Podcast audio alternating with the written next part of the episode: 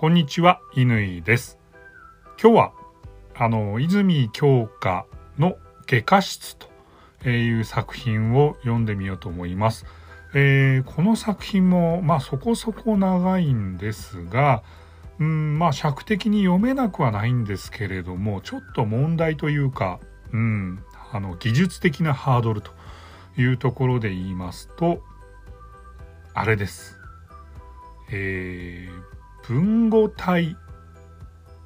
一部文語体と言うべきでしょうかね、えー、私たち普通話し言葉で使ってる言葉が口語体、えー、で、まあ、いわゆる古語という言葉、えー、なんとかなりきとかね。けりとか、え、まあ、古文の中で使われてるような言葉遣いが、えー、文語体ということですが一部文語体が入ってましてで青空文庫から引っ張り出してきますとうんこの原稿の表記がですねえっ、ー、と旧字旧仮名遣いいわゆる歴史的仮名遣いというやつなんですが、えー、これをスラスラ読んでいくのがなかなかに骨が折れると言いますか、まあ、私のあの技量が足りないということでもあるんですが、そんな事情もありまして、えー、一部抜粋という形で読んでみようと思っております。でこの泉鏡花の外科室は1895年明治28年に発表されたセンセーショナルな短編小説ということなんですね。あらすじざっくりとだけ申し上げますとうんと高峰という医学士ね、医学士、まあ医者ですね。医学士っていうとなんかこう偉そうな感じがしますよね。医学士様みたいな感じですが、えー、その医学士高峰と伯爵夫人貴船伯爵夫人という女性この2人がメインキャラクターでこの2人の身分違いの恋愛を描いた作品ということなんですがその展開が一つは展開が、えー、エキセントリックだという部分うんそれから、えー、この小説の構想構成自体が、えー、上下に分かれているんですがそれがまた、あの、当時は話題を呼んだんですね。上の方で事のあらましが語られていって下の方で、えー、まあ、謎解きではないんですけれども実は、えー、そのことが起こる9年前にこんなことがありましたということが後から描かれるわけです。でそのまあ謎解き感というか短編当時のね明治100年以上前の明治ですからえー、恋愛模様の描き方それからその斬新な構成というものが評価を受けたということなんですね。まあ、あとはあのね伯爵夫人のまあ、決然たる思いというのが私の朗読で伝わるのかなというところがちょっと不安ですが、えー、やってみようかなと思います。それでは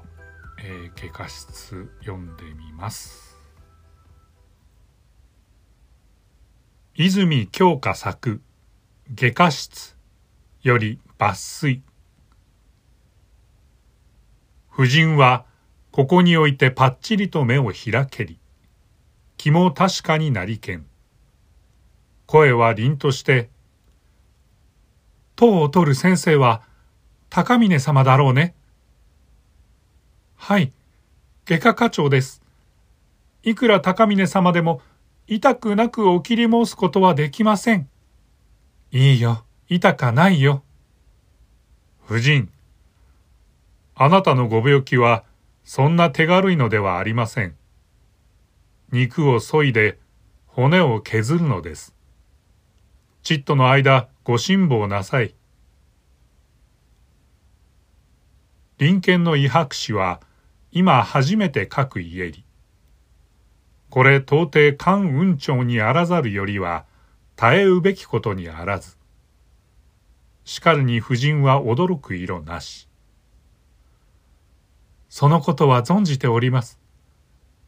でも、ちっとも構いません。あんまり大病なんで、どうかしおったと思われる。と伯爵は修繕たり。公爵は傍らより、ともかく、今日はまあ見合わすとしたらどうじゃの。後でゆっくりと言い聞かすがよかろう。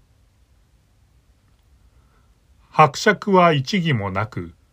衆皆これに動ずるのを見て、かの威迫士は遮りぬ。ひととき遅れては取り返しがなりません。一体あなた方は病を軽蔑しておられるから拉致あかん。感情をとやかく言うのは姑息です。看護婦、ちょっと大さえ申せ。意図厳かなる命のもとに、五名の看護婦はバラバラと婦人を囲みて、その手と足を押さえんとせり。彼らは服従をもって責任とす。単に医師の命をだに報ずればよし。あえて他の感情に顧みることを要せざるなり。あや、来ておくれ、あれ。と夫人は耐え入る息にて腰元を呼びたまえば、慌てて看護師を遮りて、まあ、ちょっと待ってください、夫人。どうぞご堪忍遊ばして。と優しき腰元はおろおろ声。夫人の面は騒然として、どうしても聞きませんか？それじゃ治っても死んでしまいます。いいからこのままで手術をなさいと申すのに。と、真っ白き細き手を動かし、かろうじて獲物を少しくつろげつつ、玉のごとき胸部を表し、さ、殺されても痛かない。ちっとも動きやしないから大丈夫だよ。切ってもいい。決然として言い放てる、辞職ともに動かすべからず。さすが行為の恩義とて、威厳をあたりに払うにぞ。万道等しく声をのみ、高きしわぶきをも漏らさずして、石前たりしその瞬間。先より血との身動きだもせで、支配のごとく見えたる高峰。軽く身を起こして椅子を離れ。看護婦、メスを。え？と看護婦の一人は目を見張りてためらえり。一度等しく愕然として医学士の面を見守るとき、他の一人の看護婦は少しく震えながら消毒したるメスを取りてこれを高峰に渡したり。医学士は取るとそのまま靴音軽く頬を移してつと手術台に近接せり。看護婦はおどおどしながら、先生、このままでいいんですか？ああ、いいだろう。じゃあ、おさえ申しましょう。医学士はちょっと手を挙げて軽く押しとどめ、何？それにも及ぶまい。言うとき早くその手はすでに描写の胸をかき開けたり。夫人は両手を肩に組みて身動きだもせず。かかりしとき医学士は誓うがごとく。慎重厳粛たる恩寵をもて、夫人、責任を負って手術します。時に高峰の風采は一種神聖にして犯すべからざる異様のものにてありしない。どうぞ。と一言いらえたる夫人が蒼白なる寮の方にはけるがごとき紅を調出。じっと高峰を見つめたるまま、胸に望めるナイフにも、眼を塞がんと離さざりき。と見れば冬の交換梅、血潮は胸よりつと流れて、さと白衣をしむるとともに婦人の顔は元のごとく糸青白くなりけるが果たせるかな自弱として足の指をも動かさざりき。ことのここに及べるまで医学史の挙動ダットのごとく神速にしていささか感なく伯爵夫人の胸を裂くや一同はもとよりかの医白史に至るまで言葉を差し挟むべき寸劇とてもなかりしなるがここにおいてか罠なくあり面を覆うあり阻害になるありあるいは神戸をたるるあり世のごとき我を忘れてほとんど心臓まで寒くなりぬ。3セコンドにして彼が手術は、はやその佳境に進みつつ、メス骨に達すとおぼしき時、あと深刻なる声を絞りて、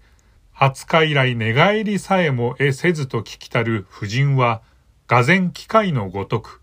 その半身を跳ね置きつつ、とを取れる高峰がメテの飼いなに両手をしかと取りすがりぬ。痛みますか？いいえ。あなただから。あなただから。かく言いかけて伯爵夫人はがっくりと仰向きつつ精霊極まりなき最後の眼に国主をじっと見守りてでも、あなたは、あなたは、私を知りますまい。言う時遅し、高峰が手にせるメスに片手を添えて、父の下深くかき切りぬ。医学士は真っ青になりておののきつつ、忘れません。その声、その息、その姿。その声、その息、その姿。伯爵夫人は嬉しげに、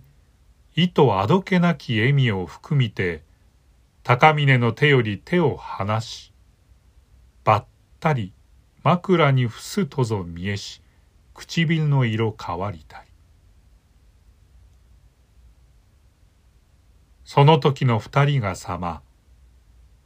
あたかも二人の身辺には、天なく、地なく、社会なく、全く人なきがごとくなりし。